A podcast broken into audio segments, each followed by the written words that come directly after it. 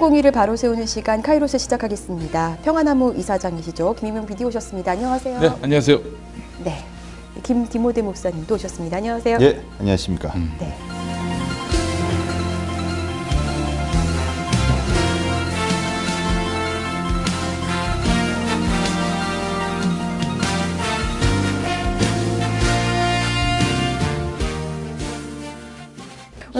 얘기부터 빨리 좀 들어가 보겠습니다. 할 얘기가 좀 많을 것 같은데 우리 김디모데 목사님 어떤 얘기인가요? 예, 오늘 그 세간에 화제가 되고 이슈가 된 그 미성년 성착취 N번방 교회는 안전한가? 라는 주제로 오늘 이야기를 어. 열겠습니다. 네. 코로나19 때문에 안 그래도 어수선한데 이 엠번방 사건이 터지면서 굉장히 큰 충격을 주고 있습니다. 뭐 예. 다들 이미 뉴스를 통해서 많이 아시겠지만 그래도 이제 사건 조금 이제 개략적으로 좀 정리를 예. 해주신다면요, 목사님. 어, 사건은 이렇습니다. 예, 2018년 하반기부터 2020년 어, 현재 3월까지 진행됐었던 텔레그램 방에서 있었던 그 SNS 메신저상에서 일어난 성범죄와 성착취 관련 범죄 등으로 인해서 지금 세간이 시끄럽습니다. 근데 이 일이 비단 지금 현재 드러난 것이 아니고요. 어, 1, 2년 전서부터 네. 그 청소년 사역하시거나 청소년 기관에서 일하는 많은 사람들한테 암암리에 문제 제기가 수시로 되었었어요. 네. 오. 예. 저도 이 관련된 글과 이 관련된 사건을 네. 1년 전부터 알고 있었습니다. 아, 근데- 그렇군요. 예, 맞습니다. 근데 문제는 경찰에 이것을 아무리 음. 탄원하고 문제 제기를 해도 수사가 사실상 어려웠었는데요. 네네. 왜냐하면 이 텔레그램 자체가 독일 그 회사 그 앱입니다. 음. 그러다 보니까 이 진행이 어려웠었는데 그동안 어 일부 음. 그이 내부 고발하신 분 중에 한 분이 일부러 잠입 취재를 하셔가지고 네. 이 모든 실상과 자료들을 음. 구한 다음에 캡처하고 정보를 얻어서 어, 경찰한테 자료를 넘겨서 본격적으로 음. 이제 수사가 진행이 됐고 그리고 이 가운데 일어난 것은 단순한 그 야동이나 우리가 네. 흔히 알려진 음. 어, 제작된 포르노나 야동 이런 게 아니고요 실제 미성년 아이들을 네. 성노예로 삼아서 네. 이 아이들한테 자학행위를 시키거나 성행위를 시키거나 심지어 정말 이 방송에서 다 말로 담을 수 없을 정도로 네. 음. 어, 친 가족하고 근친 성행위를 시키고 그리고 또 공공장소 같은 데 가서 이렇게 자유행위를 시키고 그리고 몸에 칼로 네. 이게 표시를 하게 하는 등 정말로 입에 담을 수 없는 끔찍한 성범죄를 저질렀습니다. 근데 문제는 이것을 지시하고 조직적으로 이렇게 운영한 게 마치 조폭 집단과 유사하고요. 네. 그리고 여기에 시- 어, 경찰 발표에 하면 26만 명 가량의 사람들이 회원으로 가입돼서 음. 이 광경을 지켜보고 즐겼다는 것이죠. 그러니까 26만 명이라는 사람들이 다 뭐 그냥 실수로 들어갈 수 있는 시스템은 아니었던 거잖아요. 그렇죠? 예, 누가 그냥 맞습니다. 초청해서 들어오고 이런 건 아니었던 거잖아요. 예. 우리가 그리고 흔히 네. 알려져 있는 엠번방은 그 수많은 방들 중에 한 방일 뿐이고요. 그쵸. 그리고 이 이식 방 이름이 엠번방. 엠번방입니다. 어. 예. 그러니까 방이 여러 개가 있습니다. 그렇죠. 뭐 맛보기 방도 있고 뭐 박사방도 있고 그 중에 가장 유명한 게 이제 박사방인 예, 거죠. 맞습니다. 그래서 뭐 엠번방서부터 뭐 여러 가지 있고 운영자들도 다양하게 있는데 문제는 뭐냐면 이 방은 절대로 실수로 들어가거나 아니면 우연히 들어갈 수가 없는 구조입니다. 왜냐하면 이 방에 들어가려면 본인 인증하는 건 기본이고요. 본인도 그런 음란한 영상을 구해서 올려야 되고 더불어서 현금 결제를 해야 되는데 기본 금액이 100만 원대 이상이고 크게는 170까지 결제를 해야. 들어갈 수가 있습니다. 근데 실수로 170만 원을 결제하는 사람이 있을까요? 없습니다. 그리고 제가- 실수로 예. 그 동영상을 올리는 사람이 없지. 절대로 동영상을 없습니다. 만들어서. 예, 예. 그리고 무엇보다 이 엠번방의 가장 핵심적인 특징은 뭐냐면요. 어, 웬만한 야동이나 그 포르노 네. 그 영상은 일반적인 다운로드 앱이나 사이트에 가면 충분히 다운받을 수 있습니다. 네. 근데 이 엠번방의 차별성, 특징이 뭐냐면 실제 그 성착취 대상, 음. 성착취 여성을 성노예 다루듯이 아 이렇게 구한 입수한 영상을 네. 자체 제작하거나 자체 촬영한 것을 올리는 거 음. 바로 그것에 임팩트가 있어서 사람들이 그것을 보려고 음. 거기 가입하고 결제하고 그렇게 들어갔다는 사실이죠. 아, 근데 저는 제 상식으로는 그렇게 많은 사람들이 그런 곳에 가입한다는 게 도저히 납득이 안 되거든요. 도대체 음. 왜 이런 범죄가 그것도 이제 뭐 모방까지 해가면서 계속 그런 비슷한 방들이 계속 생겨난 거잖아요. 음. 이거 뭐 어쩌면 어떻게 보세요? 그 이제 저는 기본적으로 돈이 도니까 또 그런 음. 것이고 그런 수요가 있으니까 그런 것이 아닌가. 그렇다면 왜 그런 수요가 발생하는가? 아, 폐쇄적인 성담론 구조 이렇게 말씀하시는 분도 있고요. 폐쇄적인 성 담론 구조. 음. 네. 성에 대해서 자유롭게 뭔가 음. 담론을 펼치지 못하고 말하지 못하니까 뭔가 숨어서 뭔가 하는 그런 문화가 그렇죠. 생긴다. 예, 저는 그런 엄숙주의가 만들어낸 음, 것이라고도 보고요. 젊은 남성들이 네. 주소비층 아니겠어요? 음. 이런 걸로 봐서는 어, 이들의 왜곡된 그 성인식 음. 어, 이런 것들이 또 출발점이 되지 않았겠나 하는 생각이 듭니다. 네. 목사님 좀 사실 어떻게 보세요? 이거 보시고 굉장히 저는 음. 여성 입장에서는 음. 너무 세상이 무서운 거예요. 음, 그럼요. 예. 아니 또 그 여성이 아니더라도 딸 가진 그 부모들 같은 경우는 내 딸이 살아가야 될 아, 세상이 그렇죠. 이렇다면 정말 너무 절망적이겠죠. 네. 그러니까요. 목사님 어떻게 보셨어요? 어, 저는 이 사건을 이번에 처음에 접한 게 아니고요. 네. 그 2018년쯤서부터 음. 어, 이 청소년 사역을 하거나 이쪽 음. 기관에서 일하는 사람들 사이에 이런 이야기가 돌았었습니다. 청소년들이 여기서 이제 피해자인데 예. 네. 혹시 소비자도 있습니까? 가해자들.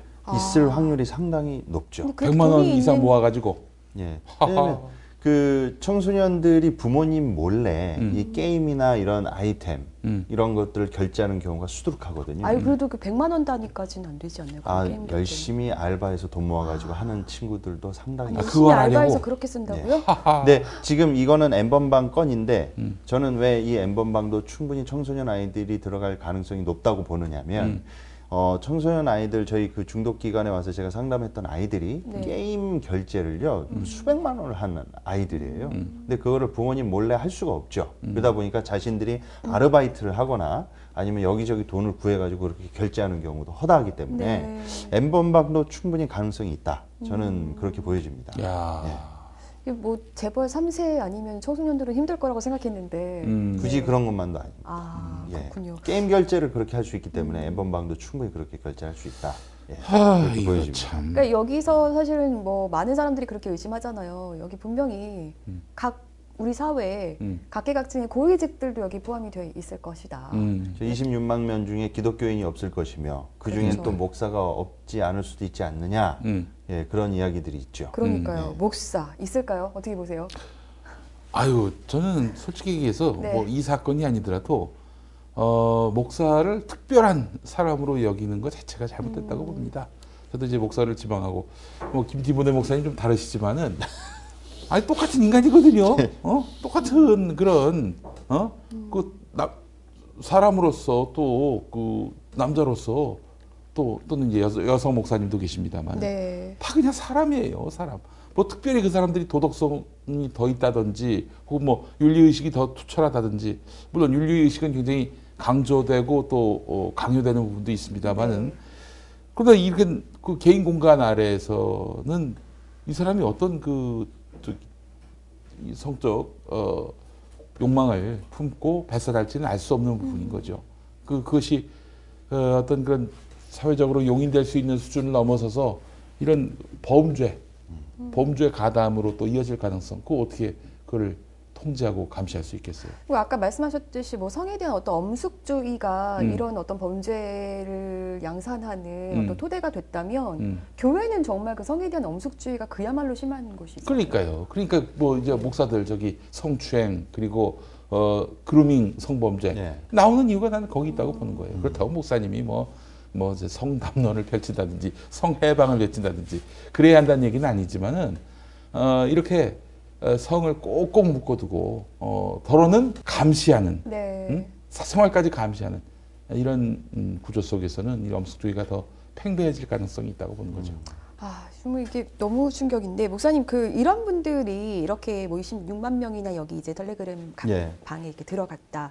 이렇게 들어가시는 분들은 평소에 좀 성에 대한 중독 증세가 있었다. 좀 예. 그렇게 봐야 되겠죠, 아무래도. 거의 100%라고 볼수 음. 있을 음. 것 같습니다. 음. 왜냐하면 이 엠번방의 특징이 음. 제가 아까도 얘기했지만 네. 음. 일반 야동이 아니라 음, 직접 그 성착취, 성노예 대상을 음, 촬영하고 올린 거기에 임팩트가 있기 때문에 사람들이 차별성이 있어서 들어간 거예요. 네. 결제를 하고요. 그러면 그것을 보고 성적인 자극과 쾌감을 느낄 정도라면 음. 이미 일반적인 야동에 인해 인해 배겼다는 거예요. 음. 네. 여기 성경에 보면은 그 로마 시대에 귀족들이요 네. 수간을 하고 음. 문란한 성행을 했는데 또 그게 왜 저기 예. 뭐 검투사 같은 경우에는 그 저기 시중 어린 소년이거든요. 네. 소년을 상대로 해서 성 착취하는 경우도 허다했고 바울이 지적했던 남색이라고 하는 게 그런 거예요. 실은 어떤 예. 일반적인 동성애자에 대한 비난이라기보다는 그런 성적 착취를 일삼는 폭행을 일삼는 그런 사람들을 향해서 질타하는 네. 거였던 거죠. 예. 남색이라고 하는 게 뭐 보수교회 분들은 되게 뭐 동성애다 딱 모든 동성애를. 다 통칭하는 걸로 얘기하죠. 네. 네. 예, 단순히 그 방금 이사님께서 말씀해 주신 대로 그거는 어떻게 보면은 그 모든 동성애를 지칭하는 게 아니라 음. 지금 용어로 따지면은 그 로마 시대에 있었던 그 남색 음. 동성애는 상하 계급 간에 일어나는 위력에 의한 성범죄였죠. 그래서 그 당시에 음. 그 바울 선생님께 지적하셨던 지점이 뭐였냐면 음. 로마 귀족들이 네. 하도 이 권력에 도취돼 가지고요. 음. 그 노예가 성노예가 따로 있었습니다. 네. 그러니까 조금 이쁘장하고 이렇게 좋으면은 그 성놀이개로 가지고 노는 거예요. 아, 근데 문제는 뭐냐면 이게 이성 간의 성놀이를 하도 많이 하다 보니까 이제 질려요. 음. 그러다 보니까 계속 자극적인 걸 원하다 네. 보니까 이제 그때 이제 남색도 나오고 네. 그 동성 간의 섹스로 인해서 쾌감 얻으려 하고 더 나아가서는 수강까지 나간 겁니다. 아. 그러니까 이러한 위력에 의한 문제가 문제인데 중요한 건 뭐냐? 이 엠번방에 지금 이 큰 돈을 지불하고 들어가져 있는 사람은 적어도 이성 간의 기본적인 그런 성 쾌감이 이미 무뎌지거나 이내 박여서 음. 더 자극적이고 더 자신한테 쾌감을 욕구 충족을 시켜줄 수 있는 네. 그러한 것을 추구해서 이 지경까지 이르러서 여기 접속해서 들어갔다 음. 결제를 하고 네. 저는 그렇게 보여집니다. 이게 바로 중독 상태인 거죠. 성중독이죠. 네. 그런 사람이 네. 이렇게 많다는 게 너무 충격인데 이게 본인들도 들어갈 때 좀 무섭지 않았을까요? 이 아니, 아니, 뭐 범죄라고 인식. 중독이라고 말씀하셨는데 중독 네. 단계 되면은 뭐 무서 예, 무서울 수가 없는 게 네. 자신감이 있었겠죠. 왜냐하면 이 텔레그램 사이트나 이, 이 회사 자체가 네. 외국 사이트고 실은 텔레그램 방이 왜 그렇게 부흥이 됐냐면요. 카톡은 좀 이렇게 네. 감시가 될 수 있어. 예, 감시의 예전에 될수 그. 박근혜 정권 때 음. 카톡이 한창 그 문제가 있었잖아요. 그래서 카톡 망명이라고 네. 텔레그램 망명이 음. 있어서 거기서 활동하는 모든 인사들이나 모든 사람들이 음. 텔레그램으로 이렇게 갈아타셨어요. 그러면서 그때 한창 이렇게 붐이 돼서 유행이 됐는데 거기에 제일 핵심이 뭐였냐면 보안이었습니다. 네. 그래서 모니터링 될 수 없고 그리고 대화 내용을 삭제할 수 있고 그리고 가입 탈퇴해버리고 그리고 회사 자체가 외국 회사잖아요. 음. 그러니까 한국 정부나 한국에 있는 사람들이 뭔가 이렇게 검찰이나 네. 수사하거나 조사하기가 난해하다. 이제 그런 걸 이용한 측면이 사실 그 있었죠. 보안이 확실하다는 거 때문에 음. 그 선교사분들도 음. 카톡 말고 다 텔레그램으로 써야 된다 막 이런 교육까지 막 하고 이런 걸 제가 실제로 봤었는데 텔레그램 네. 이용하시는 선교사님들이 많으십니다. 그쵸. 네, 저하고도 하고 계시는 분들이 네, 계시고요. 그러니까요. 그러니까 이제 저는 이렇게 말하고 싶어요. 이 사건과 관련해서 다 뭉뚱그려서 얘기하지 말고 네. 범죄에 대해서는 철저히 응징하고 뭐 가혹한 책임을 물어야 한다고 저는 생각을 합니다. 사람을 향한 폭력이니까 이거는 당연히 법적 단죄의 그 영역이지만은 네. 그러나 뭐이 성적인 판타지나 혹은 성담론에 대해서 그것마저도 너이 새끼 어떻게 그런 생각을 할 수 있냐 아, 이런 변태야 이러는 순간 더 말하자면 엄숙주의로 가게 되고 엄숙주의가 가중될수록 음성화되고 네. 더 이제 음지에서 기생을 할 수 있다는 거예요. 그러니까 어, 사람이라면은 성에 대한 그런 욕망이나 아, 열정 같은 것들이 있어요. 그거 다 장착돼서 나왔습니다. 그 자체를 부정하지는 않았으면 좋겠다. 이 얘기는 뭐냐면 성을 어, 공유하고 즐기고 상호 합의하에 그래야지 그렇지 않고 성은 뭐 일방이 다른 상대를 괴롭힘으로써 얻어내는 것이다라는 이런 잘못되고 어, 이런 범죄적인 생각들이 너무 우리 사회에 에, 이렇게 엄숙주의로 인해서 어, 점점 더 확산되어 왔던 것이 아닌가. 이걸 좀 우리가 좀 직시할 필요가 있지 않겠나 네. 생각이 저 들어요. 특히 이제 교회 내에서 뭔가 성이라 그러면 음. 나쁘고 음. 아니, 원래 아름다운 거론하는 거것 자체가 그쵸? 네. 뭐 그냥 이건 뭐 저기 다 아, 어우 저질 뭐 그랬잖아요. 사실 네. 그동안. 예, 예. 예. 그러니까. 그것이 오늘의 이런 상황을 만들어냈다라는 생각까지 우리가 좀 이르렀으면 좋겠어요. 예. 이 엄숙주의가 만연한 교회에서 특히 이제 목사님들이 그러다 보니까 꼭이 엠벙발 사건이랑 연결짓지 않더라도 음. 뭐 성범죄 사건이 너무 우리 주변에서 많이 일어나고 있는데 목사님 보시기에 이제 중독 전문가시잖아요. 예. 아, 예. 네, 그 목사가 성중독에 걸릴 확률이 일반인보다 좀 어떻다고 보세요? 아, 목사뿐만이 아니라 네. 이 기독교인 전체가 네. 특히 보수적인 성향을 갖고 있는 기독교인들이 이 성중독에 빠질 확률이 좀 그래도 높은 편이라고 전 개인적 생각으로 보여집니다. 아, 그렇다고 기독교인들 전부 뭐 성중독 뭐 빠질 확률이 있다 그런 식으로 매도하는 건 아니지만요. 왜 그러냐면 환경 자체가 예, 환경 자체가 당장 교회 안에서 성적인 문제나 범죄가 발생했을 때 음. 그것을 처리하는 과정만 봐도 그렇고요. 네. 다 쉬쉬하고 덮고 공론화시키려고 하지 않죠. 음. 근데 일반적인 그 배경과 분위기가 어떠냐면 어, 기독교에서는요. 이게 되게 모순적인 겁니다. 음.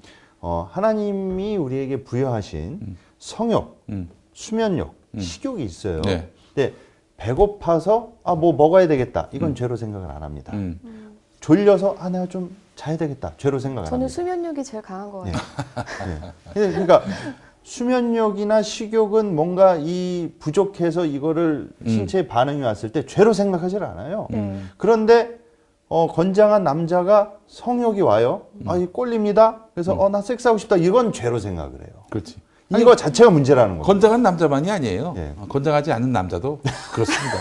아 이게 이제 낙엽들만한 힘만 있어도 그렇다고 하잖아요. 낙엽 밟을 예. 힘만 있어도 예. 그래서 웬만 그러니까 이거 자체가 문제다. 음. 그러니까 교회 내부 안에서도 성 담론을 다시 정리하고 음. 다시 좀 공론화시켜서 건강하게 이거를 나눠야 될 필요가 있다고 보여집니다. 음. 네. 그렇기 때문에 이렇게 아니 배고픈 거 죄로 생각 안 하잖아요. 졸린 거 죄로 생각 안 한단 말이에요. 음. 그런데 성욕이 있는 것 자체를 뭔가 이렇게 여성을 보거나 남성을 보거나 성적으로 섹스하고 싶거나 그런 야한 생각을 하면 성경에 예수님께서 하신 말씀 중에 음. 너희가 누구든지 미운 마음을 품었으면 살인한 자요.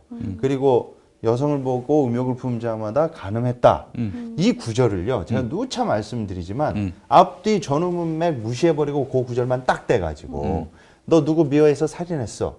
너 누구 보고 꼴렸냐? 그러면 너 간음죄졌어. 이런 식으로 함부로 천편일적으로 규정을 했단 말이에요. 음. 그러니까 여기에 얽매여 있다 보니까 음. 어, 하나님께서 주신 자연스러운 성욕 이거에 대해서 지금까지 교회는 너무 금기시하고 그 보수적이고 그리고 또 한국 교회 특성상 그 유교적 엄숙함이 있지 않습니까? 네. 그래서 그런 환경 가운데 이걸 억압해오다 보니까 음. 뭔가 이렇게 허심탄회하게 오픈해서 대화가 안 되니까 자꾸 음지로 가는 겁니다. 그렇죠. 예. 그 보통 중독에 걸린 사람들은 그럼 내가 성중독이다 이거를 인지하나요? 거의 못 하시고요. 자기가 중독이라는 걸 인식하는 순간 치료, 치료의 치료의 출발점이 출발점입니다. 출발점이 될 수 있지 그렇게 치료의 출발점에 선 사람들은 뭐 중독에서 반은 벗어났다 이렇게 보면 될 것 같아요. 네. 예. 그래서 비기독교인일 경우에 이렇게 본인이 성적인 행위가 잦으면 어떻게 생각하기 마련이냐면 음. 객관적으로 봤을 땐 성중독자인데 음. 본인이 중독이라고 인정 안 하는 사람들의 특징이 비기독교인은 아 내가 성욕이 좀 세구나 음. 그렇게 생각하고요. 네. 기독교인일 경우에는 어. 씌었다. 음란 마귀가 나한테 강하게 역사하는구나. 네. 난 육신의 정욕과 안목의 정욕에 네. 연약한 아주 더러운 인간이구나. 그렇게 자신을 자학하고 그렇게 잘못된 그 성적 편견으로 본인을 이렇게 정죄하는 경우가 너무나 네. 많습니다. 육신의 정욕을 이길 힘은 보혈의 능력. 아, 뭐 그런 찬송가도 있죠. 예. 네. 그래서 그거를 막 열심히 부르고 기도원 가서 아. 예, 해결하고 그리고 오시고 뭐 하나 돌아와서. 또 돌아와서 또 다운받아서 또 보고 아니 근데 이렇게 뭔가 성에 대한 담론이 충분히 이루어지지 않다 보니까 더 큰 문제는 이게 또 우리 사회의 어떤 젠더 갈등으로 굉장히 심각하게 이어지지 않습니까? 예, 뭐 참 굉장히 조심스럽게 얘기해야 될 부분인데 전 뭐 이 사건과 무관하게 네. 아, 이 교회가 연애당이 돼야 되겠다. 아, 교회가 어, 뭐 그냥 그러니까요. 청춘 남녀들이 막 이렇게 예, 서로 이제 연애의 꽃을 피우는 그런 교회가 됐으면 좋겠다. 네. 그럼 근데 반대합니다. 또 왜요? 제가 다녔던 교회에서 저만 빼고 다 커플이 됐어요. 참 어떻게 이럴 수가? 예. 네. 저는 우리 이사님께서 이런 말씀하시면 네. 하, 이게 동의가 되면서도 한편으로는 좀그 이걸 또 태극기 애들이 요 부분한테 해서 어떻게 편집할까? 또 그런 어이 지들은 연애 안 했나? 웃기고 있어. 아니 근데 꼭 그렇게 그걸 문제 삼는 분들이 네. 교회에서 연애하셨어요. 예. 네, 그런 저- 분들이 네. 많죠. 네. 예. 예. 아니 그리고 정말 그 뭐랄까요 연애가 많으면은 또 권장되면은 또 그렇게 해서 무르익으면은 교회도 부흥합니다 기본적으로. 네. 어, 아니 그 남녀간의 사랑도 어 그 사랑입니다. 어 아니 그 남녀간의 사랑이 사랑이죠. 근데 그 사랑은 뭐 저기 저기 그래서 결혼을 확정하기 전까지 굉장히 불온시하잖아요 교회에서. 음. 저들 연애한다, 어? 어? 연애한다, 연애한다. 어? 야, 근데 어울려? 이게 뒷말이 그렇게 많고 말이 또 깨져봐. 네. 아, 이거 정말 아니 만나다 헤어질 수도 있고 또 다른 사람하고 만날 수도 있고. 근데 이게 뭐 무슨 갑자기 예, 그, 런 일들 두고 뭐 물란하다느니 뭐 이런 식의 소문이 번지고 말이죠. 아, 그래서 그러니까 오히려 어른들이 그거에 대한 정말 좋은 상담자가 될 수 있어야 되는데 그렇지. 뭔가 연애하는 거 이거 들키면 혼나겠구나 해서 숨기는 구조면 이건 이제 건강하지 않은 거죠. 그렇습니다. 네. 그래서 뭐 다른 건 몰라도 뭐 신학적인 어떤 색깔이나 이런 것들 고집하셔도 되는데 좀 제발 좀 청춘들이 이, 연애할 수 있게 그렇게 분위기를 만들어주고 또 연애하면은 아이고 좋은 시절이다 이러고 넘어가야지 제가 어떻고 뭐 제 부모가 어떻고 어?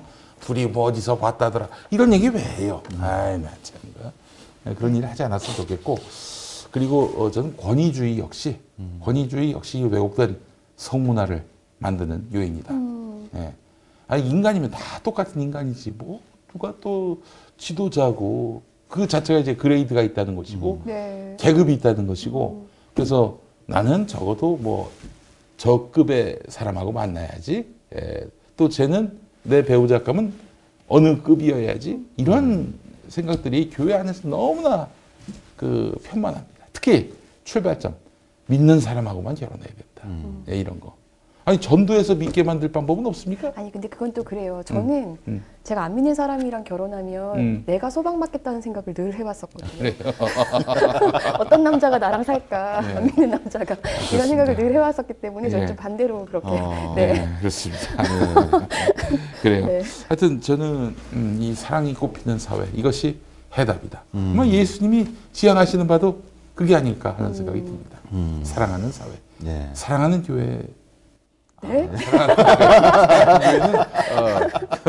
네. 변승우 씨. 사랑이 네. 많은 교회, 사랑이 네. 많은 네. 교회. 예. 사랑 제일 교회, 사랑하는 교회, 사랑의 교회. 아, 네. 결론이 이렇게 되나요? 정말 사랑은 오래 참게 하네요. 예, 예, 예. 아, 음. 어쨌든 다시 엠번방 사건으로 돌아오면 그런데 정말 문제는 이거를 이게 정말 처벌이 될까 이거에도 많은 분들이 의심을 하고 있어요. 네. 네. 아는 지금이야 뭐 시끄럽게 뭐 사회가 반응하니까 열심히 수사하는 것 같지만 또 사람들 그 기억 속에서 사라지면은 또 대충 선방망이로 음. 그냥 물에 술 탄 듯 술에 물 탄 듯 결론 나겠죠. 그러니까요. 네. 네. 저는 근본적으로 이 아청법을 좀 강화시켜야 될 아동 필요가- 청소년. 예, 네. 필요가 있다고 봅니다. 음. 우리나라 아청법이 그 실은 그 일본하고 거의 비슷하거든요. 네. 연령이 되게 낮습니다. 음. 그래서 이 아청법 처벌 기준 연령이 낮고 그리고 또 그 조항들이 어, 의제 최근에 한번 네. 개정이 되긴 했잖아요. 예, 맞습니다. 네. 그 개정된 것도 이제 16세까지 개정이 됐는데 그 의제에 의한 것으로 이렇게 개정이 됐는데 문제가 뭐냐면 합의하에 됐으면 이 청소년 아이가 신고를 못 한다는 거예요. 그러니까 신고를 못 한다는 점이 뭐냐면 어떤 아이가 뭐 예를 들어서 가출을 했습니다. 그래서 갈 곳이 없고 잘 곳이 없어요. 근데 어떤 성인이 내가 우리 집에서 재워주고 먹여줄게. 대신 조건으로 내가 너는 나랑 성관계를 해야 된다. 그래서 어 얘는 그렇게 해서 성관계를 했습니다. 네. 그 다음에 성관계를 하고 난 다음에 예를 들어서 그 아이한테 어른 성인이 3만 원을 줬다 이거예요. 네. 그러면 돈을 받은 게 돼요. 그래서 이 법이 상당히 그 문제점이 있는 게 궁핍하거나 궁색하거나 어떠한 상황에 처해졌을 때 그것을 악용하면 처벌이 된다는 건데 그러면 이 아이의 경제적 형편과 궁색함의 기준이 뭔지 애매하다는 거예요. 그래서 많은 그 청소년 그 사역자들 그리고 청소년 기관에서 일하시는 단체에서 계신 분들이 이 16세까지 했던 개정도 문제가 많다. 음. 그러니까 이, 이 개정의 핵심은 궁색함의 정도가 너무 애매하기 때문에 그냥 예전부터 이 청소년 쪽에 있는 많은 분들이 이 범죄 관련된 일을 하시는 분들이 동일하게 주장해 오신 것은 우리나라 아청법 처벌이 너무 손방망이기 때문에 그렇지. 범죄. 예 가해자들이 항상 자신감이 있다는 그렇지. 거예요. 예. 그래서 이거를 어, 웬만한 그 국가들처럼 음. 강력하게 예, 처벌을 해야 되고 솔직히 3년 7년이 뭡니까? 음. 한 아이의 인생을 그냥 망쳐놔 버리고요. 저는 지금까지 피해 아이들을 직접 만나 보면 음. 얘네들은 그냥 완전 트라우마에 갇혀가지고 평생을 정상적으로 살 수도 없고요. 그리고 이러한 아이들 가운데 태어난 또 아이들은 평생 그 미혼모와 자기 아버지가 또 범죄자지 않습니까? 이게 사회적 병리 현상의 근간 아주 근원을 이루는 이 사이클을 계속 만들어내는 겁니다. 그래서 강력 처벌을 하고 이번 기회에 좀 아청법이 음. 다시 한번 이렇게 공론화돼서 네. 개정됐으면 좋겠다. 예, 그런 생각. 저도 아주 굉장히 공감하고요. 어, 이런 음, 범죄에 대해서는 단호해야 됩니다. 예? 이 이걸 섞으면은 음, 성에 대한 뭐 담론과 또 성적 판타지와 이 범죄를 섞어버리면은 이건 큰 역효과가 날 수 있다는 점. 이 점을 제가 아까 얘기했는데 어, 범죄에 대해서는 단호해야 하고요. 지구 끝까지 쫓아가야 된다. 그래서 공공이 결국에는 이런 범죄에 대해서는 용서하지 않고 그 마침내 책임을 묻는다라는 교훈을 심어주지 않으면 안 돼요. 이건 뭐 비단 이 범죄뿐만이 아니라 아, 이 경찰이나 검찰이 수사가 안 되면 진척이 안 되면 쉽게 무혐의 혹은 뭐 네. 어, 어떻게 수사 종결을 해버립니다. 어, 이러면 못 믿죠 국민들이 너무 실망하게 되고 그리고 결국 어, 나는 내가 지켜야 한다 이런 생각이 들게 되고 어, 이로써 사회는 더욱 더 어, 또 이기주의로 어, 치닫게 되고요. 예. 개인의 욕망에 치닫게 되고요. 예. 이런 음, 상황이 올 수도 있겠다 하는 생각이 아니 들었습니다. 사실 뭐 여성들이라면 다 이- 동의하실 텐데 음. 정도의 차이지 성추행 한 번 안 당해본 여성 저는 없다고 생각하거든요. 음. 뭐, 예, 예전에 제가 강남역 그 사건 났을 네. 때 그 김용민 브리핑에서 여성분들 중에 성추행 소소하게 네. 뭐, 뭐 강남역처럼 저렇게 살인까지 가진 않더라도 자기가 생각했을 때 소소하다고 판단되는 추행 사례를 보내달라고 했더니 와 세상에 어마어마하게 쏟아졌습니다. 그래서 음. 그때도 미투가 한참 확산할 때도 여성들이 그 해시태그에 의존할 수밖에 없는 그 현실이 참 이렇게 참담했었거든요. 음, 네. 이런 것들에 대해 우리가 좀 정말 그 성에 대해서 제대로 한번 담론을 펼쳐보고 제대로 좀 처벌할 수 있는 기준도 좀 마련이 예. 될것 같네요. 예. 근데 그 피해자들이 절대 다수겠지만은 또 일부 음. 무고도 있어요. 분명히. 있는데 네. 그로 인해서 또 그 작은 무고의 사례들 작지만 큰그 음. 무고의 사례들로 인해서 고통받는 그런 또 남성들도 있고 또 그로 인해서 그 사태의 본질은 온데간데 없고 젠더 갈등으로 또 네. 이어져 버리는 아, 네. 그런 경우 이런, 너무 이런 많죠. 현실들이 또 발생한단 말이죠. 그래서 우리가 범죄는 범죄로서 엄단하고 어, 엄히 처벌하고 그래야 되겠지만은 에, 그렇지 않은 영역에 대해서는 좀 구분해서 볼 필요가 있겠다. 음. 이 젠더 갈등이 너무 심해지면은 그 성왜곡은 더 가중될 수밖에 없다. 네. 그러면 이제 교회 내에서 좀 성교육 같은 거를 조금 본격적으로 하면 어떨까 이런 생각이 좀 드는데 어떠세요? 예, 성교육뿐만 아니라 네. 아, 이렇게 또 아름다운 연애는 더욱 권장하고 또 교회가 적극적으로 축복해주는 이런 문화로 바뀌면 어떨까? 교회당은 연애당이다 그런 말을 듣기 싫어가지고 연애하는 사람들 어? 연애 못하게 예전에 모 선교 단체는 아, 물론 이제 뭐그 그럴 수밖에 없는 이유를 좀 뭐 이해하자면 이해할 수 있을 텐데 몇 년 4학년 될 때까지는 연애를 못하게 음. 그럼 말이 됩니까 성인인데 어? 그렇잖아요. 그래서 저기 또 네. 그 그 저기 선교 단체에 둘이 가입했는데 남몰래 하거나 혹은 뭐 음. 스스로 연애 관계를 청산하거나 이 무슨 말도 안 되는 일들이 벌어졌냐 이거예요. 물론 그게 다 사귀다가 헤어지면은 수습이 어려우니까 뭐 그런 것 같은데 그건 조직의 논리일 뿐이지 왜 사람이 좋아하는 마음이 생겨가지고 같이 연애하는데 그걸 막아요. 지금도 그런지 모르겠습니다. 예, 지금은 아니겠죠 설마. 그래서 그 제가 누차 주장하고 네. 강력하게 이야기했던 게 교단에서 네. 각 신학교들이 있습니다. 음. 그 신학교 커리큘럼에 음, 반드시 음, 그성 음, 그 그렇죠. 다루는 음. 커리큘럼 과목이 들어가야 된다. 그리고 가급적이면 그 과목을 가르치는 음. 교수도 여성으로 음. 이렇게 해서 성교육 관련된 그 커리큘럼이 있었으면 좋겠다. 예. 강력하게 네. 교단에 주장하는 바입니다. 성교육이 그 엄숙주의를 강화시키는 것이 아니라 네. 아, 우리의 갖고 있는 성적 욕망이나 이 모든 것들이 다 그냥 백일하에 다 드러내놓고 네. 함께 분석하고 그래서 아름다운 성은 어떻게 에, 그 문화를 만들 수 있을 것인가에 대한 해답도 찾는 그런 성교육이었으면 좋겠어요. 네, 예. 정말 그랬으면 좋겠네요. 그게 안 되다 네. 보니까 목회자들이 음. 그렇게 중독에 많이 빠지는 게 아니겠습니까? 음. 제가 이 같이 일하고 있는 음. 기관이 기독교 중독 연구소에서 청소년 분과로 네. 일을 하고 있는데 네. 앞에 중독 연구소 앞에 기독교자가 붙지 않습니까? 네. 상담하러 저희 기관에서 상담하러 온 네. 그리고 저희 기관에 오는 분들이 전부 기독교인이세요. 음. 그리고 이제 저는 청소년 분과를 맡고 있지만 중고등 아이들이 직접 저를 찾아오는 경우는 없습니다. 부모들이 찾아오시죠. 부모들이. 그런데 부모들뿐만이 아니라 이제 또 제가 목사다 보니까 같은 이 전도사님, 이 목사님들이 본인의 고충을 아. 이렇게 털어놓으세요.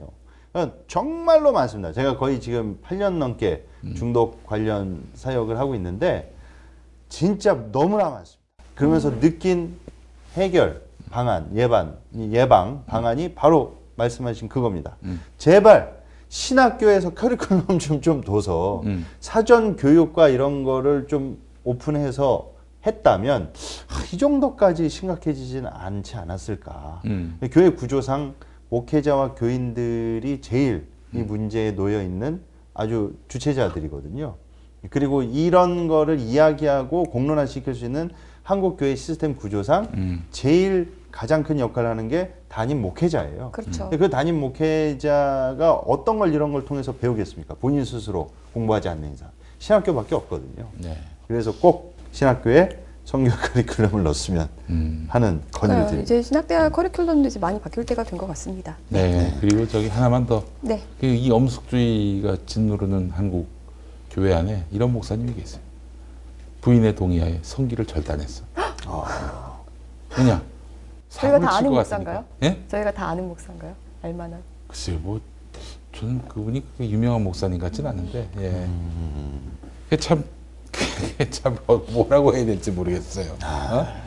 그, 그 정말 자기의 에, 이 윤리 의식을 지키기 위해서 신앙심으로 네. 어, 그런 음, 행동을 결행한 것 같은데, 음. 아, 너무 극단적인데요. 너무 예. 극단적입니다. 예, 예. 그걸 동의한 아내분도 참, 음. 뭐 과거에 뭐가 많았었나 보죠. 예. 아니, 아니, 그분은 그런 건 그래도 아니고. 존경받는 분이었어요. 예, 그러니까 문자주의가 그렇게 무서운 겁니다. 네. 예수님께서 네 눈이 범죄하거든 네 눈을 빼버리라. 손이 하면 잘라버려 그거를 네. 아 그걸 자르셨네요. 음. 네. 예, 좀 아유, 그렇습니다. 예, 예. 네, 알겠습니다. 좀 우리가 뭐 아름다운 성 문화에 대해서 좀 담론도 펼치고 어떻게 하면 우리가 좀 뭐 젠더 갈등도 없는 그리고 아름다운 성 문화를 꽃피워갈 수 있는 그런 세상이 될 수 있는지 교회가 앞장서서 좀 고민해봤으면 좋겠습니다. 네. 네. 1부 여기서 마치고요. 저희 2부에서 다시 오겠습니다. 사단법인 평화나무 김용민 이사장입니다. 기독교의 가짜 뉴스는 심각한 사회적 문제입니다. 비단 카카오톡에서만 활개치지 않습니다. 대형 교회 목사의 설교를 통해서 유수한 기독교 언론을 통해서 성도를 미혹하고 있습니다. 2020년에 총선이 있지요. 개신교의 부당한 정치 개입 평화나무가 맡겠습니다. 사단법인 평화나무 후원회원으로 함께해 주세요. 로고시안.com l o g o s i a n.com 로고시안.com으로 후원 회원에 가입해 주시기 바랍니다. 평화나무 진실을 지키는 힘이 되겠습니다.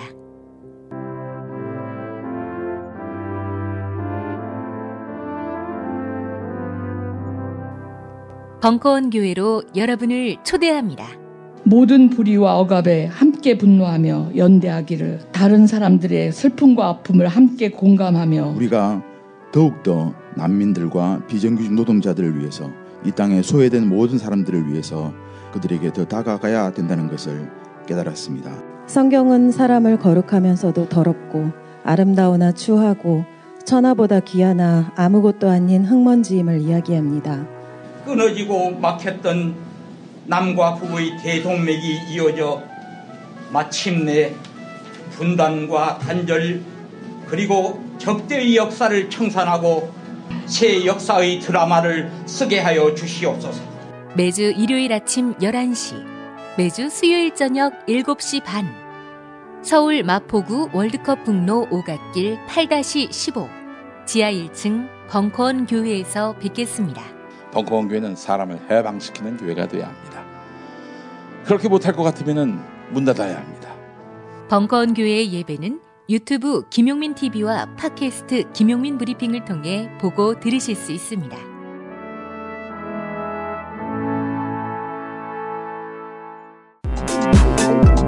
건강하고 맛있는 음식을 가장 저렴하게 구매하는 방법 바로 김용민닷컴이죠. 저 김용민의 몸매 유지 비결입니다. 맛있으면 용 칼로리 김용민닷컴. 검증된 상품을 압도적인 최저가로 구매하는 방법 바로 김용민닷컴입니다. 히터 가습기에 온수 매트까지 최저가 검색해 보았자 어차피 결론은 김용민닷컴입니다. 겨울철 생활가전도 역시 김용민닷컴 역시 김용민닷컴 네, 저희 2부에서는요. 사랑제일교회 얘기랑 뭐 음. 이런 얘기를 좀 안 해볼 수, 하지 않을 수가 없을 것 같습니다. 사랑제일교회가 정부의 방역 수칙을 안 지키고 있죠. 음. 그러면서 이제 현장에 찾아간 취재 기자들에게도 험한 말이나 행동을 하고 굉장히 험악한 분위기를 많이 연출하고 있어요. 그래서 계속 언론에 계속 보도가 되고 있는데 이게 뭐 사랑제일 교회가 아니라 정광훈제일 교회가 된 게 아닌가 음. 그 안에서 하시는 말씀들이요. 이 얘기를 좀 음. 해보려고 합니다. 네. 어제 오후 전광훈 목사가 이끄는 사랑제일 교회. 평소와 비슷한 2,500여 명의 신도들이 예배를 마치고 쏟아져 나옵니다. 예배에 참석한 교인들은 마스크를 착용하긴 했지만 평소와 다름없이 서로 다닥다닥 붙어 있습니다. 서울시는 90명의 행정지도 인력을 교회 안으로 들여보낼 예정이었지만 교회 측의 반발로 6명의 직원만 입장시킬 수 있었습니다. 그 굉장히 많은 사람들이 예배를 보았기 때문에 그 간격 유지가 안 되었습니다. 그 5개까지 빡빡하게 밀집되어서 예배를 봐서 교인들은 교회 인근에서 대기하던 취재진에게 심한 욕설을 하며 취재를 저지하기도 했습니다. 너희들이 거짓 조사를 얼마나 내는데 지금? 가 빨리. 듣기 싫으면 가. 정부가 2주간 종교시설 집회를 중단할 것을 강력 권고한 가운데 불가피하게 현장 예배를 강행하는 종교단체는 신도 간 간격을 2m 이상 유지하며 혹시 감염자가 나왔을 상황에 대비해 예배 참석자의 명단을 작성하는 등의 7대 예방 수칙을 지켜야 합니다. 서울시의 경우 현장 점검에 나선 중대형급 이상 교회 가운데 사랑제일교회를 제외한 다른 곳에서는 대체로 7대 예방 수칙이 지켜졌다고 밝혔습니다. 하지만 매주 수천 명 이상이 모이는 예배가 계속되면서 인근 주민들은 불안감을 감추지 못하고 있습니다. 집단 집회가 불안한 거예요. 우리는 각자 그 집안에서 지금 거의 그냥 운동 생활을 하다시피 하는데 이렇게 협조가 안 되면은 끝나지가 않으니까. 정세균 국무총리는 방역 지침을 지키지 않는 시설은 집회를 금지하는 명령을 내리겠다면서 정부의 방역을 방해하는 행위에 대해 더 이상 관용이 있을 수 없다고 강조했습니다. MBC 뉴스 남효정입니다. 서울시가 온, 어, 4월 5일까지 사랑제일교회 집회를 금지한다면서 이제 교인 한 명당 300만 원씩 이걸 어길 경우에 이제 부과하겠다라고 했는데 이렇게 서울시의 방침 좀 어떻게 보셨어요?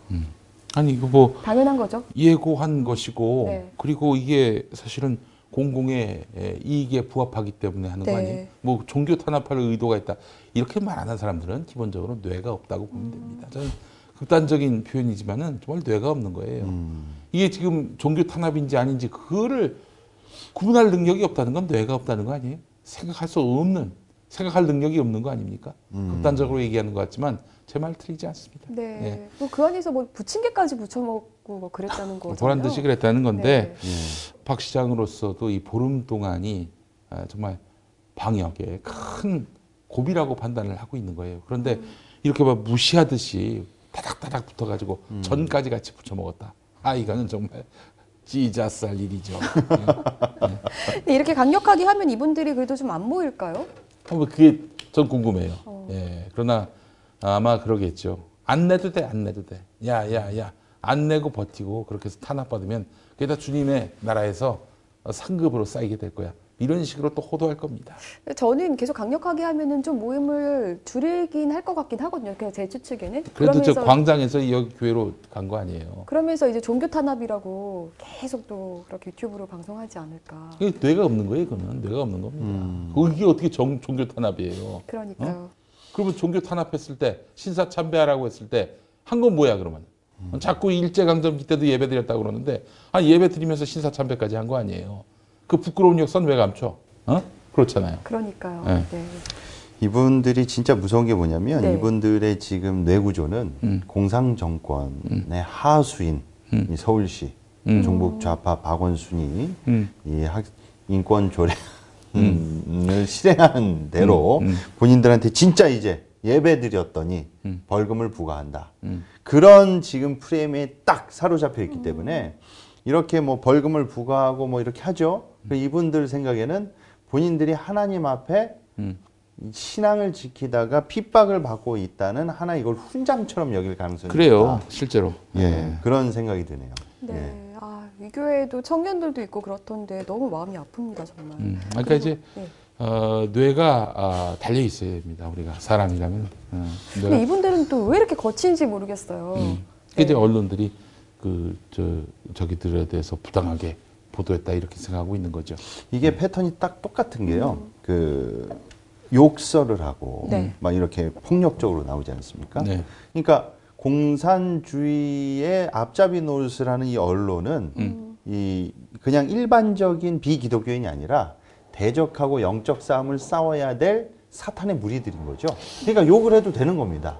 아주 이 보여지는 행태가 저는 소름이 돋는 게 이, 이 정강훈 교회 교인들이 보여주고 있는 이 행동 패턴이 예전에 영락교회에서 서북청년단이 제주도에 가서 그 제주도 양민들을 학살할 때 마귀 취급하면서 음. 사람으로 보질 않았거든요. 네. 마귀로 여겼단 말이에요. 그와 똑같이 그럼 똑같은 패턴을 보여주고 있다. 그래서 이거는 상당히 반사회적이다. 그- 그렇게 음. 생각이 듭니다. 그 서울의 소리 황문호 PD가 얼마 전에 음. 왔다 갔는데 가서 정말 많이 또 맞고 왔더라고요. 아, 우리 황민호 씨 정말 아이고 어떻게 네. 그, 런 현장인데 골라서 갑니까? 참. 맞을 걸 각오하고 가는 건데 그러니까 예. 이게 정말 혼자서는 갈 수 없는 현장이 됐거든요. 네. 기자들이. 아, 일단 이 사람들 같은 경우에는 어, 뭐 평범한 사람들은 좀 안타깝죠. 아, 이것도 어떻게 이런 인간들한테 휘둘리나 그 생각이 드는데 적어도 저 전광훈 주변에서 지도자급 되는 사람들은 정말 혼나야 됩니다. 이 사람들. 네. 그리고 어, 기본적으로 이 사람들한테 좀 뇌를 장착하기를 바라는 마음을 갖지 않을 수 없는 것이 네. 박 시장이 왜 이러겠어요? 진짜 종교 탄압이라고 일반인들이 생각한다면은 그 사람들이 이제 총선을 목전에 두고 있는데 네. 총선에서 종교 탄압 프레임이 먹혀가지고 예를 들면 여당이 혹은 자신이 굉장히 그 정치적 앞날이 불투명해질 것 같다라고 판단하면 이러겠어요? 그러니까요. 지금 자신감이 붙은 거예요. 여론이 적극적으로 호응하고 있고 그건 또 여론조사를 통해서도 드러나고 있는 부분 아니겠어요? 그렇다면 이 국면에서 전략을 달리 써야지 이렇게 자기들 그 한 줌도 안 되는 그 사람들끼리만 어? 동의가 되고 어? 용인이 되는 그런 투쟁 전략을 쓰는 것은 자기들만 고립이 되는 거예요. 어? 그게 신앙의 정절을 지키는 거다 이렇게 얘기하고 싶겠지. 그럼 뭐해? 그리고 이게 종교의 어떤 예배라든지 이런 것들을 지금 당분간 좀 중지해달라 이게 좀 한국만 이런 게 아니잖아요. 저, 저 이탈리아는 아예 24시간 통금이에요. 그러니까요. 예. 그 인도에 계시는 한 그 주재원분한테도 연락이 온 거예요. 이분 네. 21년 동안 거기서 사셨는데 음. 인도 같은 경우도 22일에 음. 전면적으로 통행도 다 자발적으로 금지시키고 모든 예배를 다 금지시켰는데 힌두교, 이슬람교, 기독교 다 99.9%가 참여를 했다는 거예요. 음. 누구도 종교 탄압 얘기는 하지 않는다는 거죠. 그럼 지금 저 천주교하고 불교는 이런 문재인 정권의 종교 탄압에 수긍을 하고 고개를 조아리고 어 그렇게 했다는 겁니까? 그러니까요. 말도 안 되는 소리를 하고 있어. 이게 뭐이 초등학생도 동의를 못할 행동을 지금 하고 있어요. 어리석은 신자들 데리고. 어? 그리고 이날 사랑제일교회 하필 그 외신 기자가 네. 이 광경을 촬영해가지고 음. 본인의 SNS에 올린 네. 그 에피소드가 있더라고요. 평가가 굉장히 부끄럽더라고요. 평가가. 예. 그 지금 유럽 같았으면은 이런 일이 있을 수도 없습니다. 강 벌써 공무집행으로 네. 해산됐는데 네. 이렇게까지 인내해 주면서 나이스하게 대해 주는 것 자체가 네. 음. 우리나라가 상당히 민주 정권이다라고 네. 이렇게 평가한다고 그러더라고요. 우리가 또 놓치지 예. 말아야 할 것이 지금 검찰이 에, 손 놓고 있어요. 이런 부분들. 음. 그 조국의 그 정말 에? 증거 같지도 않은 증거 그냥 누구한테 들었다. 근데 누구한테 들었는지 기억 안 난다. 이런 증거 갖고 한 일가족을 완전히 도륙을 냈는데 네. 이런 사안 명백하게 반공공적이고 반사회적인 행위에 대해서 그 사람들이 아무리 뭐 종교의 외피를 두른다 하더라도 어 이거는 수사를 하고 그리고 적극적으로 어 법적으로 책임을 물어야 될 그런 지위에 있는 검찰이 아무것도 안 하고 있어요. 왜냐? 자기들 편이니까. 이건 어떻게 생각하세요? 크리스찬 투데이가 최근에 보도를 했는데 음. 이제 서울시가 6월 12일과 13일에 열리는 퀴어 축제를 승인해 줬다는 거예요. 음. 그러니까 이거는 방역 본분 망각이고 음. 친동성애자들에게 특혜를 주는 거다. 그럼에도 불구하고 지금 코로나19가 막 확산됐는데도 불구하고 그 동성애 집회를 허가했다는 겁니까? 그렇죠. 그렇게 주장하는 거죠. 언제? 언제 허가했어요? 최근에 했는데 이제 이 동성애 집회가 퀴어 축제가 음. 6월에 열립니다. 6월 12일과 13일. 코로나19 사태 때문에 풀리지 않으면 무조건 취소해요. 네. 그러니까요. 얄짤 없어요. 그렇게 얘기했습니다. 예. 네. 그러니까 가짜 뉴스를 유포하고 있는 거예요. 크리스찬 투데이뿐만이 아니고요. 일부 근데 그런 언론사들 중에 가끔 가다가 이제 SNS상에서 기사화가 링크가 되는 게 뭐냐면 시골에서 열리는 지자체에서 열리는 그런 무슨 대놀이, 네. 무슨 별굿 이런 신당제, 산당제 음. 이런 거를 허가해 줬다는 거예요. 근데 이런 거를 사전 허가하는 게 아니라 원래 그 지방 행사로 때때마다 이 음. 봄쯤 되면은 음. 춘계에 와서 잡혀 있는 행사인데 아 경기도가 아 이런 거는 허락해 주는데 교회는 모이지 못하게 한다 이런 식으로 자꾸 이렇게 활용하는 게 아, 이런 맞는데 식으로 마타도 만들면 예. 사람들이 전혀 안 속습니다. 근데 그것도 취소가 된 게 사실은 취소가 된 겁니다. 근데 취소가 된 걸 모르고 예. 이미 그 취소되기 전에 아직 상태에서 그런 식으로 기사화를 계속 반복적으로 내므로써 음. 네. 기독교만 교회만 탄압하고 있다. 그거를 노리면서 아니 자꾸 이렇게 언론을 정상적인 사고를 가진 어떤 그 기독교인이고 신앙을 지금 가졌다면 음. 다른 데가 그렇게 모이더라도 우리 교회는 음. 사회 공공 안전을 위해서 우리는 지금 흩어지겠다 음. 이렇게 사실 나와야 되는 거 아닙니까? 그렇죠. 쟤네는 네. 왜 모이게 하는데 우리는 못 모이게 이렇게 나올 게 아니라 그러니까. 예. 벙커원 유가 그렇습니다. 네, 아유, 제일 훌륭합니다. 먼저 네. 제일 먼저 저희가 아, 모이는 예배를 온라인 주관했습니다. 예. 네, 그러니까요. 네. 그런 면에서 굉장히 모범 사례를 이제 보여주신 건데 음. 이런 와중에 또 이런 어떤 사랑제일 교회의 또 김문수 전 경기도지사 음. 네 최근에 우리 공화당과의 합당을 추진해서 자유공화당을 창당하더니 20일 단체에서 탈당하고 정광훈 씨 품으로 다시 돌아갔죠. 그러면서 그날 예배에 그러니까 집회에 나와서 거의 눈물까지 흘려가면서 음. 자기가 정광훈. 목사 배반했다고. 네. 아, 나 참. 그리고 또 도- 정광훈 씨도 통 크게 음. 전에 그 옥중 서신을 통해서 굉장히 비난했거든요. 음. 정치인들이 그렇지 막 이러면서 비난했는데 음. 역시 우리는 이렇게 통 크게 환영해 주자라면서 또 옥중 서신을 긴급으로 또그 냈더라고요. 한마디만 하겠습니다. 놀고 있네. 아니 근데 정광훈 씨가 그런 걸 잘한대요. 음, 뭘. 그 대신 총회장 나갈 때도 음. 정광훈 씨가 사실은 그 대신 총회장에 나갈 수 있는 자격이 음. 누가 보더라도 안 됐었거든요. 음. 이제 교단이 너무 어렵다 보니까 음. 그 교단의 어떤 돈 문제를 좀 그 어떤 회비를 좀 해, 해결해주는 방안으로 음. 돈을 좀 내주는 대신 사실 이제 교단 총회장까지 됐던 건데 그래서 그때 반대했던 목사들을 막 교단 차원에서 원래 노회가 사실 목사의 네. 치리권을 가지고 있잖아요. 예. 근데 정광훈 씨가 막 제명을 해버린 거예요. 음. 그랬다가 그 중에서 가장 앞장서서 반대했던 사람을 그래놓고 나중에 임원으로 세웠대요. 어. 그러니까 오히려 사람들이 볼 때는 음. 저거 봐라. 음, 저렇게 통이 크다. 음. 그러면서 오히려 그렇게 정광훈 씨 총회장 되는 걸 반대했던 사람이 음. 더 욕을 먹었다는 거예요. 그 아, 목사가. 그런 네. 식으로 정광훈 씨가 이런 정치를 굉장히 잘한다고 합니다. 음. 잘하는 거예요. 저기 그 이은재를 뭐 네. 저기 비례대표 1번으로 했다고 그래서 그 비서실장 이은재 줄 알았어요. 아 그러셨어요? 네. 그분은 음. 익산에 지금 이제 출마하셨죠. 아, 그래요? 네. 같은 당입니까? 같은 당이죠. 아 동명이인이 한 당에 네, 있군요. 지역구에 나가신 거고 이제 비례는 그 음. 이은지 아니라 네. 네. 근데 이은재 자유한국당에서 온 이은재, 미래통합당에서 온 이은재가 불교라면서요. 불교 진짜시고요. 네. 사퇴하세요. 저는 음, 그 그렇죠. 저, 예. 2019년 1월 22일 음. 그 BBS 보도를 음. 연차하게 보게 됐는데 제목이 자유한국당 이은재 의원 음. 불교 참 나를 찾게 하는 등불이라는 어떤 제목의 보도였어요. 네. 저는 이거 보면서 아, 이 기독교만 이거 이렇게 정치인들 기독교인 정치인들 음. 속된 말로 좀 빨아주는 음. 이게 문제가 아니라 불교계도 이렇게 심했나 하면서 음. 봤거든요. 그렇죠. 보도가 거의 뭐 정말 정말 손발이 오그라들 정도의 어떤 그런 내용이었는데 어, 차라리 기독자를 떼고 음. 자유통일당 해가지고 우리는 뭐 종교 이런 거 따지지 않는다. 이렇게 나갔으면은 차라리 명분이라도 있지. 아니 기독자유 통일당이라고 하면서 어떻게 일본의 불자를 갖다 심어요? 그건 참 웃긴 거 아닙니까? 종교에 대해서 차별을 하지 않고 네. 반목하지 않다 하더라도 스님을 설교자로 세울 수는 없잖아요. 솔직히 얘기해서.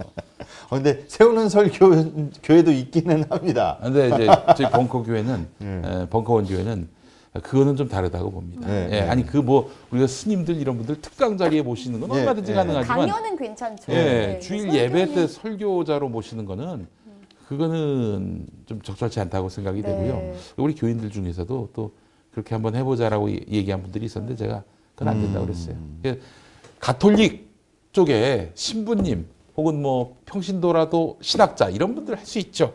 그러나 저는 좀 종교가 다른 어떤 체계가 다른 그런 분들에게 어, 설교를 맡기는 거는 그 그분한테도 좋지 않고 네. 교회로서도 바람직하지 않다라고 판단하고 있는 건데 예. 아 이게 뭐예요 이게 도대체 이게 우리 저 빤스 목사님 네. 전광훈 불교에 대해서 뭐라고 얘기했습니까? 과거에 중놈은 다 지옥에 가야 한다.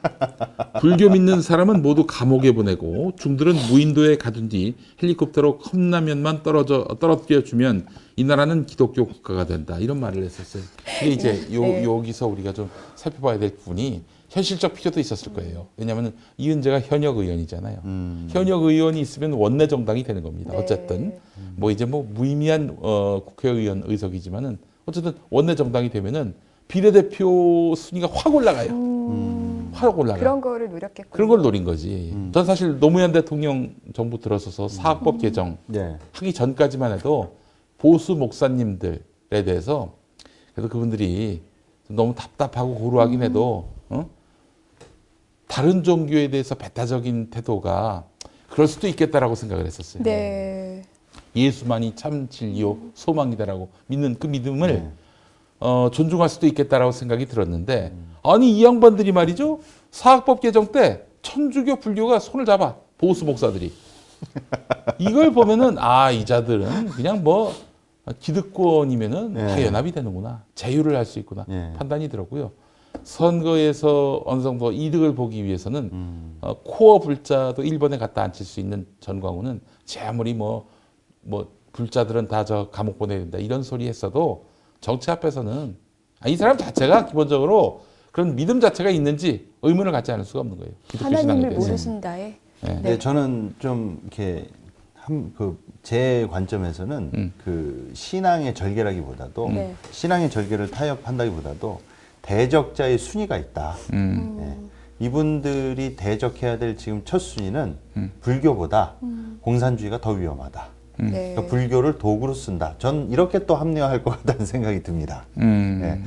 그러니까 음. 이분들이 하시는 말씀들의 굉장히 진정성이 훼손되는 일이기도 한데 뭐 이미 음. 우리가 봤죠 광화문 광장에서 이미 종교 대통합이 이루어지는 것을 봤고 그렇지. 거기에 많은 우리가 기독교계가 음. 이단으로 규정한 어떤 각종 단체들이 다 나와서 음. 함께 손을 잡는 뭐 그리고 자기들의 어떤 그런 것들을 펼치는 막 팜플렛 나눠주고 이런 것들도 많이 봤잖아요. 그 그래서 저기 진보적인 교단이나 또 이런 진보적인 목사님들이 이런 뭐 불자들 또 다른 종교 이웃 종교에 계신 분들하고 손잡고 사회 공익적 활동을 벌이는 거에 대해서 네. 저 종교 혼합주의다, 종교 다원주의다 막 그러면서 네, 비난을 얼마나 했거든요. 비난했습니까? 벙커원교회 도울 선생님 설교하는 거 가지고 얼마나 그래요? 지들은 뭐야 이게? 어? 근데 우리는 그래도 늘 주장하는 게 한결같습니다. 네. 종교 간에 이렇게 서로 차별 두지 말고 네. 함께 공생하면서 공존하자 이런 입장이잖아요. 아니 뭐 불교인들은 다 감옥 보내야 된다. 중은 무인도에 가둬서 뭐 컵라면 떨어뜨리고 그렇게 하자. 그런 인간이 예, 불자를 일본에 갖다 앉히고 어? 이거 뭐 하는 짓입니까 이게? 그 이야기를 하려면 논리가 일관돼야지. 어? 어느 경우에는 이랬다가 또 어느 또 다른 경우에는 또 저랬다가 뭡니까 이게? 아이고. 열심히 뛰고 있으니까요. 그럼 화이팅 하십시오. 저는 예. 말씀드리고 싶고요. 예. 네, 이런 정광훈 씨가 사실은 이제 기독교계가 볼 때는 굉장히 우리와는 달라 이렇게 느껴지는 것이 너무 많잖아요. 음. 네, 그런데 정광훈 씨가 우리 이사장님을 음. 어, 본인은 이제 사이비라고 음, 말했다고. 말했다는 걸 가지고 또 명예훼손으로 그뿐이 아니에요. 저, 저? 저기 사문서 위조 자기들 네. 안 했는데 사문서 위조했다고 음. 우리가 이제 고발했잖아요. 네. 그건 갖고도 어이 고발을 할 때는 그게 어떤 확정된 사실을 고발하는 게 아니라 우리가 더 이상 더 들어갈 수가 없으니까 수사권이 있는 것도 아니니까 어, 더 알아봐 달라 이런 차원에서 저희가 고발을 의뢰한 건데 음. 무슨 허위 사실을 유포했다 이런 식으로 또 얘기를 하고 있고 또 얼마 전에 어, 이 선거법을 위반한 12명의 목사를 저희가 이제 음. 고발을 한 건데 그걸 갖고도 무슨 뭐 업무방해 명예훼손 뭐 이런 네. 걸로 걸어가지고 하여튼 수시로 지금 저를 고소 고발하고 있습니다. 예. 제가 한마디만 하겠습니다. 귀찮습니다. 예. 귀찮아요. 예. 네. 그러나 또, 어, 뭐, 어차피, 어, 고발을 뭐, 하는 게 그들이 굉장히 지금 궁박한 상황이라는 점을 또 드러내는 거 아니겠어요? 음. 뭐, 거기에 대응해 주면 됩니다. 논리적으로 반박 안 될 게 없어요. 네. 네, 그렇습니다. 대꾸를 해드리겠습니다. 그래서 이, 네. 이참에 제가 이제 음. 그 정광훈 씨 때문에 음. 가족끼리 불화한다면서 정말 울면서 저한테 전화하신 분도 계셔서 아. 그래요? 이게 신천지하고 뭐가 달라요? 제가 네네. 이분들의 어떤 음. 어, 이분들과 인터뷰한 내용을 음. 목소리 좀 변조해서 네. 얼마나 심각한지 한번 음. 들려드리겠습니다. 듣고 네. 오시죠.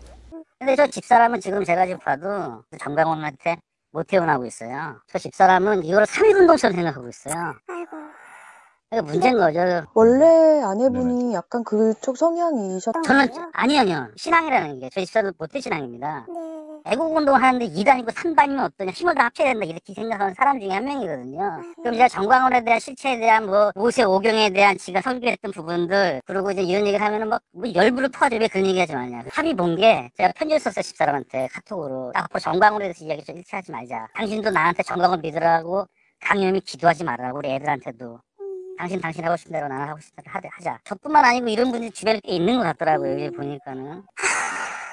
정강 그 강화문 집회도 막 갈 때마다 막 몇십만 원씩 헌금하고 그랬어요 우리 엄마 네, 인터넷으로 막 그뭐 슈퍼책 쏘는 것도 어떻게 아- 배워가지고 오빠하고 올케 언니한테도 문재인 탄핵하는 거 청원 동의하라고 이렇게 이렇게 하는 것까지 가르쳐줬대요 옛날에 6.25도 겪었었고 어르신이 그러니까는 그런 점에서 내가 또 이해해야지 했던 사람인데 딸하고 엄마 사이가 너무 많이 멀어졌어요. 그래서 이제 강화문에 못 가니까는 여기저기 가, 다니는 것 같아요. 그러니까 이게요 지금 정말 보통 일이 아닙니다.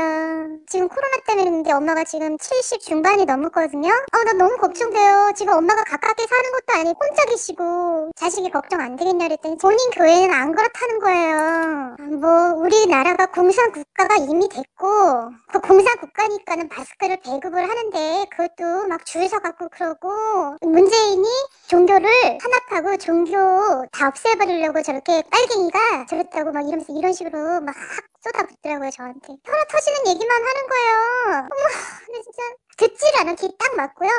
문재인이 우리나라 이렇게 다 말아먹은 거래요. 나쁜 놈이래요. 근데 제가 그래도 여태까지 그냥 참았어요. 이렇게 누르고 엄마니까. 이게요 겪어보지 않으면은 어 진짜 모르실 거예요. 그래도 참았어요. 여기 억누르고.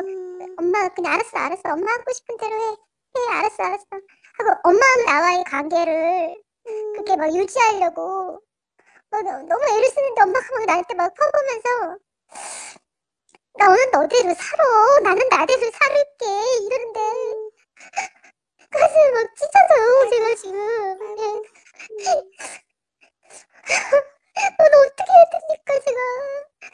민주국가도 민주주의 좋은데. 그냥 다 싹 잡아가지고 어떻게 했으면 좋겠어요 진짜 그렇게 만드는 그 나쁜 사람들 뭘 설명을 해도 듣지를 않으니 답답하니까 전화했습니다 제가 아, 진짜 우셨어요. 음. 마음이 너무 아프더라고요. 네. 이분들이. 가정을 파괴하면 그건 네. 사교입니다, 사교. 네, 여러분. 가정을 파괴하면 사교예요. 종교의 이름으로 가정을 파괴할 수가 없는 겁니다. 예, 용납해서는 안 됩니다. 이거. 그러면서 이제 이단들 이단에 빠진 음. 사람들은 상담해주는 기관이 있잖아요. 네, 네. 근데 이렇게 구구 성향이 돼서 엄마가 음. 아내가 이런 분들 어떻게 어디에 가서 상담해야 되냐면서 상담 기관을 저한테 물어보는데 그냥 이단 사이비. 상담소에다 연결해 주시면 아니 근데. 그 존미듬 대표 있는 그 바른미디어, 바른미디어, 쪽에도 예. 그런 문의가 정말 많이 온대요. 네, 네. 본인도 너무 난감하다 라고 음. 하더라고요. 아니 전광훈 씨가 그럼 정통이란 얘기입니까? 그렇진 않죠. 근데 이제 이 구구에 빠진 분들은 더 답이 없다. 그 아니 신천지도 극우예요. 예. 또 노선이. 예. 예, 그 최근에 그 청년들이나 젊은 그 집사님 부부들 중에서 저한테 이제 문의 오시는 게 부모님들이 어, 광야교회 가셔가지고 막 노숙해서 건강도 해치고 너무 힘들고 괴롭다고 이게 뭐 모이면은 정치 얘기를 안 하면 대화를 안 하면 되는데 그분들이 이제 극성으로 꺼내시는 거예요. 이제. 아니 근데 그뿐만이 예. 아니라 왜냐면 거기다 돈도 막 갖다 바치고 예, 예, 이렇게 예. 코로나 때문에 위험한 상황에서 그걸 믿고 막 계속 나간다고 하고 이러니까 자식들 네. 입장에서도 말을 안 할 수가 없는 거고. 예, 네. 얘기를 할 수밖에 없고 또 굳이 좀 이제 어느 선까지 그런 거를 허용해야 되고 해야 되느냐. 근데 어 제가 개인적으로 이게 좀 정확하게 말씀드리자면 정강훈 그 집회에 참석하시는 네. 기독교인들은 어 제가 봤을 때는 거의 종교 중독자들입니다. 그렇지. 그러니까 이거를 신앙으로 보시면 안 되고요. 네. 그런 반사회적이고 가정 관계를 파괴할 정도로 네. 지금 이런 행동을 서슴없이 신앙을 빙자해서 하고 있는 거는 종교 중독이라고 규정하고 보시면 되고요. 신천지도 그렇습니다. 예, 신천지도. 똑같습니다. 예. 모든 그런 가정을 파괴하고 반사회적인 행동을 하는 거는 거의 종교 중독이 확실하니까요. 어, 제가 알기로는 이 바른 미디어 조미듬 목사님이 대표로 계신 그곳에서 조만간 이 종교 중독자들을 위한 상담소를 이제 개설하려고 준비를 어. 하고 계시니까요. 네. 예, 이게 준비되는 대로 이 많은 중독 상담 기관들이 있어요. 네. 뭐 음. 마약이나 술이나 뭐 네. 담배나. 근데 유독 지금까지 종교 중독에 관련된 상담 기관은 단 한 곳도 없었습니다. 음. 근데 이번에 바른 미디어에서 네. 예, 종교 중독 상담소를 이제 조만간 네. 한 빠르면 4월, 5월 네. 좀 이제 지나고 그쯤 예, 개설되는 것으로 알고 있으니까요. 예, 그쪽 바른 미디어를 통해서 뭔가 이렇게 도움의 손길을 받으셨으면 좋겠습니다. 또 바른 미디어 쪽에 많은 후원의 손길이 또 필요하겠네요. 예. 네. 또 검찰이 공직선거법 그리고 대통령 명예훼손 혐의로 정광훈 씨를 구속 기소했는데 이거 제대로 한다면 음. 형량이 얼마나 될까요, 정광훈 씨? 일단 지금 공직선거법 위반 건으로 대법원으로부터 어, 징역형을 받았습니다. 네. 집행유예로 나온 상황에서 지금 어, 몇 달도 안 돼서 또 선거법으로 지금 구속된 거 아니겠어요? 네. 어, 판결은 매우 엄중할 겁니다. 네, 엄중할 것이고 그렇게 어, 예상을 그 하시고 저는 또 거기다 저희가 사자 명예훼손도 음. 걸었잖아요. 지금 이제 구속 기소가 됐는데 보석으로 나오지 않는 이상은 어, 6개월은 있어야 돼요. 구속 기소가 됐다는 것은 음. 네. 이제 재판을 받는 과정에서 구속 상태에서 재판을 받는다는 거 아니에요? 그러면 이제 3월 25일인가 아마 구속 기소가 된 걸로 알고 네. 있는데 그로부터 6개월, 9월 25일까지는 보석으로 풀려나지 않는 한 감옥에 있을 수밖에 없어요. 음. 그런데 거기서 이제 판결이 나오게 되고 또 사자 명예훼손 재판도 들어가게 되고 문재인 대통령에 대한 명예훼손 건도 있는데 또 저희가 계속 지금 어, 전광훈 씨에 대해서는 음. 어, 하여튼 너무 많습니다. 그렇죠. 있는 뭐 거다 고발을. 위반을 네. 또 한기총 또 비대위 쪽에서 횡령건이나 이런 거 건 것도 네. 지금 경찰들이 아마 다음 대선까지 나오긴 쉽지 않을 것이다. 예, 그런 생각이 들고 그 와중에 조직이 유지된다면은 능력자지 뭐 능력자로 인정하겠습니다. 그러면. 예. 근데 이분은 이분도 한 자기가 본인이 계속 그런 문제 발언이나 행동을 하면서도 굉장히 스스로 걱정하셨을 것 같, 걱정했을 아 것 같아요. 그럼 쫄았을 네. 거야. 근데 막 대중들은 있지. 내가 뭐라도 세게 얘기를 해야 될 그런 상황. 그 상황의 압박에 못 이겨서 막말을 퍼부어댔다고 저는 생각을 합니다. 그러니까요. 나 그게 대가가 얼마나 무서운지를 알려줘야 그가 공공의 사람으로서 거듭날 수 있는 거 아니겠습니까? 교정기관에 각별한 교정을 부탁드립니다. 아, 정말 교정이 필요한 분들에 대해서 예, 교정 제대로 해주셔야 될 것 같고요. 음. 정광훈 씨에 대해서는 아 정말 저희가 뭐 작년에도 1년 내내 예. 그 얘기를 쉴 새 없이 할 수밖에 없었는데 이제는 좀 음, 정리를 할 때인 것 같습니다. 또 정광훈 씨한테 한마디 하겠습니다. 네. 그저 추종자들이 아마 이 방송 볼 텐데 그 저기 지금 악플 달리는 소리가 막 들려요. 평화나무 배후에 서울특별시장이 있다는 거 그거 한번 저 증거를 찾아내세요. 제가 매우 엄중한 음, 저희가 어, 대응을 할 것입니다. 어, 또 김용민이가 뭐 저기 주사파 선동대장? 그거는 이제 아. 빤스 목사가 얘기한 게 아니라 그왜저 이은재 씨. 이은재가 한 네. 말이죠. 이은재 씨도 저기 준비하셔야 돼요. 내가 언제 주사파에 그 가담을 했고 선동대장 역할을 했는지 그거는 수사적인 표현으로 내, 내 의견일 뿐이다. 이렇게 얘기할 수 없는 부분입니다. 한국 사회에서 주사파라는 낙인이 어떤 의미인지를 좀 여러 판례를 통해서 살펴보시고 아, 그러거나 말거나 나는 오늘만 사는 사람이다. 라고 하신다면 할 말은 없지만은 오늘만 살 계획이 없으신 분이라면은 예, 대응하셔야 될 거예요. 김용민이가 언제 주사파였는지 예, 찾아보시기 바라겠습니다. 보수에서 오셨잖아요. 아, 저는 주사파 한 적이 없어요. 그러니까요. 예. 그 사상에 동의하지도 않고. 예, 예. 저희 다음 시간에 음. 더 알찬 소식으로 찾아뵙겠습니다. 오늘도 함께 해 주셔서 감사합니다. 김용민 브리핑과 함께한 시간 어떠셨어요? 다음 시간에도 보다 바르고 알차며 즐거운 정보로 여러분을 찾아가겠습니다. 팟캐스트 포털 팟빵에서 다운로드하기, 구독하기, 별점 주기, 댓글 달기로 응원해주세요. 잊지 마세요.